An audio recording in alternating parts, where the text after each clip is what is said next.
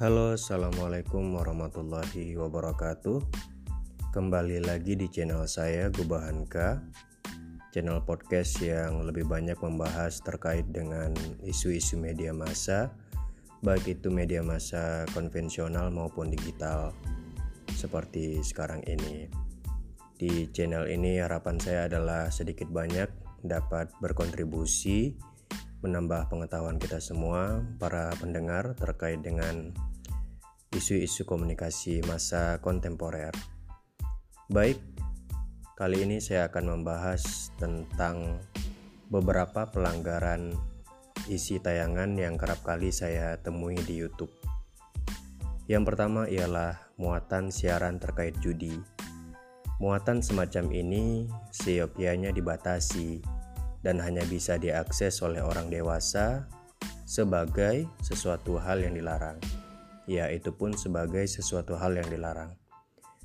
Apalagi sebagai suatu aktivitas kriminal yang berpotensi melanggar hukum yang berlaku di negara Indonesia. Apalagi pelakunya kerap kali berperilaku gali lubang tutup lubang untuk memenuhi kebutuhannya akan judi tersebut yang belum tentu bahkan merugikan keuntungannya sendiri. Yang kedua ialah tidak memberikan perlindungan kepada orang dan kelompok masyarakat tertentu. Kita masih ingat tentunya dengan video prank bagi-bagi sembako berisi sampah yang ditujukan kepada kaum transpuan. Jadi kaum transpuan itu adalah orang atau kelompok dengan orientasi seks dan identitas gender tertentu. Sangat menyesakkan memang apa yang telah dilakukan oleh Ferdian Paleka dan sebagaimana kita ketahui Ferdian Paleka telah bebas dan semoga dia dan kita semua belajar dari kejadian ini untuk dapat lebih baik lagi dalam mempergunakan YouTube ke depannya. Ya, namun ini menjadi pembelajaran bagi kita semua, terutama bagi para konten kreator untuk tidak menyajikan suatu tayangan yang bertujuan untuk menertawakan, merendahkan, dan atau menghina kaum marginal Kaum marginal itu artinya kaum terpinggir. Sebab tayangan yang bermaksud sebagai suatu candaan itu sungguh tidaklah lucu. Malah sangat menyakitkan bagi para korbannya. Yang ketiga ialah muatan seksual. Nah, saya pribadi juga banyak menemukan muatan siaran terkait dengan seksualitas. Bahkan anak-anak mungkin yang uh, sebenarnya menonton tayangan-tayangan kartun bisa uh, diarahkan secara tidak langsung oleh algoritma YouTube pada tayangan-tayangan yang tidak semestinya ditonton oleh mereka. Tentu uh, muatan yang dimaksud bukan sebagai sarana untuk edukasi ya, melainkan sebagai ajang eksploitasi terutama bagi perempuan. Uh, Meris memang di era kesetaraan gender saat ini beberapa oknum perempuan ataupun laki-laki ya itu kembali menurunkan strata sosial mereka di dunia maya yang juga memang sudah sangat patriarkal. Patriarkal itu artinya sangat kelaki-lakian gitu. Uh, bahkan sebagian sangat masokis itu menghendaki uh, perempuan sebagai objek seks saja seperti itu sumber uh, godaan dan sebagainya hal-hal yang buruk padahal tidak seperti itu seperti masih banyak tayangan yang saya lihat mengesankan ketelanjangan dan mengesankan aktivitas seksual, persenggamaan seperti mendesah, seperti layarnya hitam, tapi kita mendengar suara-suara seperti itu. Bahkan beberapa tayangan juga saya temukan menampilkan ciuman mulut ya, oral, secara terang-terangan yang dilakukan oleh anak-anak di bawah umur. Ini kan sungguh sangat miris sekali. Begitu pula dengan video-video dari aplikasi seperti TikTok ataupun Bigo, itu sering kali diunggah kembali di YouTube banyak dari tayangan-tayangan tersebut yang saya perhatikan mengeksploitasi secara langsung tubuh perempuan ya, seperti bokong, payudara mereka secara close up.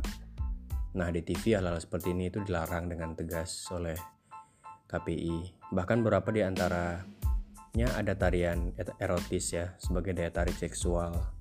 Malah dilakukan oleh perempuan-perempuan yang berjilbab. Ini kan sangat uh, disonansi kognitif sekali, artinya sangat bertentangan antara uh, pakaian yang dia kenakan dengan uh, perilakunya gitu.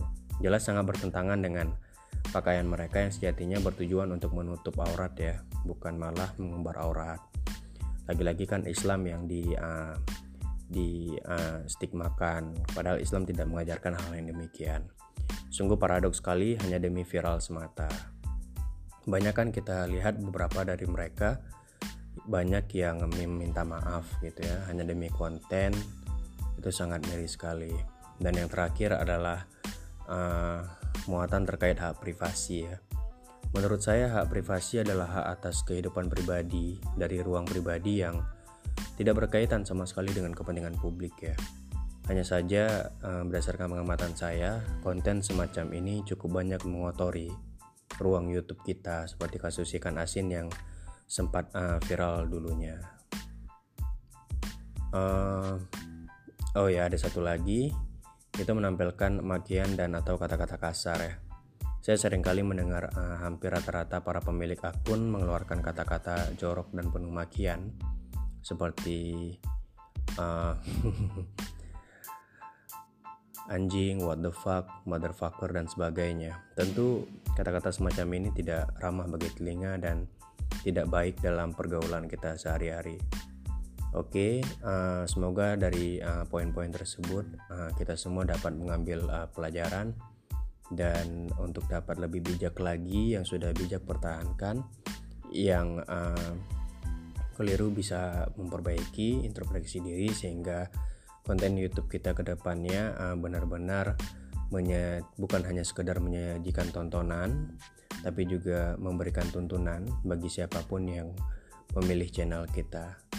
Oke, sekian dan terima kasih. Bye bye. Assalamualaikum warahmatullahi wabarakatuh.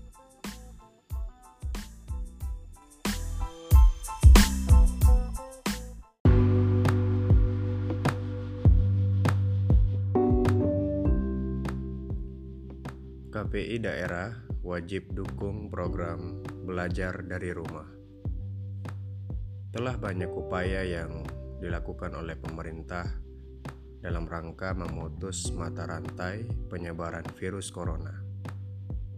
Mulai dari penerapan pembatasan sosial berskala besar yang kini menuju tahap transisi new normal di beberapa daerah epicentrum hingga pemberian bantuan sosial bagi warga terdampak walaupun memang dalam pelaksanaan masih ditemui sejumlah kendala seperti banyak yang tidak tepat sasaran ataupun adanya pemotongan-pemotongan dan lain sebagainya. Namun meski masih terdapat sejumlah permasalahan, tidak sedikit masyarakat kita yang berinisiatif untuk saling membantu antar sesama. Ini sangat sesuai dengan uh, sila ketiga Pancasila kita yaitu Persatuan Indonesia. Berbagai bantuan itu datang dari berbagai lintas generasi, termasuk dari berbagai strata sosial, hanya demi satu tujuan yaitu bersatu melawan corona. Karena tentu tenaga medis tidak bisa bekerja sendiri walaupun mereka adalah garda terdepan dalam memutus mata rantai penyebaran virus corona. Presiden Republik Indonesia Joko Widodo sendiri juga telah mengajak masyarakat untuk bekerja, beribadah, dan belajar dari rumah. Dalam pidatonya beberapa bulan yang lalu, dan kini kita sudah dapat bekerja, beribadah, dan belajar uh, di tempat-tempat masing-masing apabila tempat-tempat tersebut tergolong dalam zona hijau dengan tetap menerapkan uh, social dan physical distancing alias jaga jarak 1 sampai 2 meter. Bahkan uh, beberapa minggu terakhir juga diberlakukan uh, peraturan karantina wilayah di beberapa daerah khusus dan kewajiban masyarakat secara umum untuk mematuhi protokol kesehatan ya. Kini sudah transisi seperti tadi menuju uh, tatanan kehidupan normal baru. Hanya saja memang dalam uh, pelaksanaannya masih dijumpai sejumlah kendala. Salah satunya yang saya dengar dari pemberitaan adalah uh, banyak masyarakat yang uh, tidak mau untuk uh, diuji rapid testnya ya. Oleh karena itu saya menyarankan uh, agar rapid test tersebut lebih transparan dan meyakinkan uh, masyarakat sekitar lingkungan tersebut hasilnya benar-benar objektif ya. Sehingga memang dalam pemberlakuan peraturan terkait diperlukan kesadaran dan komitmen bersama untuk mendisiplinkan diri masing-masing. Sama juga halnya dengan uh, pengambilan jenazah secara paksa. Saya pikir perlu sosialisasi yang lebih masif lagi bahwa COVID-19 adalah musuh kita bersama dan untuk itu kita harus benar-benar menjalankan protokol kesehatan uh, agar uh, virus ini dapat terus diminimalisir ya uh, penyebarannya. Dan uh, salah satunya yang uh, ingin saya bahas dalam podcast kali ini adalah adalah penyelenggaraan belajar dari rumah ya oleh Kementerian Pendidikan dan Kebudayaan selaku pemangku kepentingan terkait ya di bawah Menteri Nadiem Makarim. Seorang uh, muda yang juga uh, pengagas Gojek di Indonesia. Telah bekerja sama dengan uh, TVRI dalam menyelenggarakan programnya sehingga para pelajar di daerah-daerah blank spot dan tidak memiliki jaringan internet dapat tetap belajar di rumah mereka masing-masing. Oleh karena itu, uh, saya berharap, uh, apalagi di zona-zona merah yang belum bisa uh, melaksanakan proses belajar mengajar di sekolah didukung oleh KPI sebagai lembaga negara independen dan perwakilan masyarakat uh, di bidang penyiaran uh, untuk mendukung langkah ini. Oleh karena itu, uh, uh, saya pribadi sangat uh, mengapresiasi langkah KPI daerah Provinsi Sumatera Utara yang telah mengeluarkan surat nomor 480 garing 454 garing K garing KPID strip su garing 4 garing 2020 tentang imbauan kepada lembaga penyiaran lokal dan berjaringan untuk mengikuti langkah baik tersebut ya. Baik itu dengan merelai siaran pendidikan dari TVRI ataupun dengan memproduksi siaran sejenis secara mandiri. Hanya saja memang uh, terkait kasus merelai siaran ini uh, sempat menjadi kontroversi ya karena uh, terkait dengan hak siar yang juga diatur oleh undang-undang uh, lainnya. Oleh karena itu, uh, saya pikir untuk lebih bijak agar memproduksi siaran sejenis secara mandiri saja gitu. Saya pikir uh, langkah ini positif ya karena uh, turut mengajak uh, lembaga penyiaran agar berperan aktif dalam memfasilitasi memfasilitasi program belajar di rumah. Jadi tidak ada alasan untuk tidak produksi siaran di tengah pandemi seperti sekarang ini ya. Karena masyarakat kita jelas membutuhkan siaran yang sehat dan juga uh, bermartabat. Oke. Sekian dulu untuk uh, edisi kali ini. Terus dengarkan podcast saya dan semoga bermanfaat bagi uh, pengembangan, pengembangan ilmu komunikasi masa ke depannya.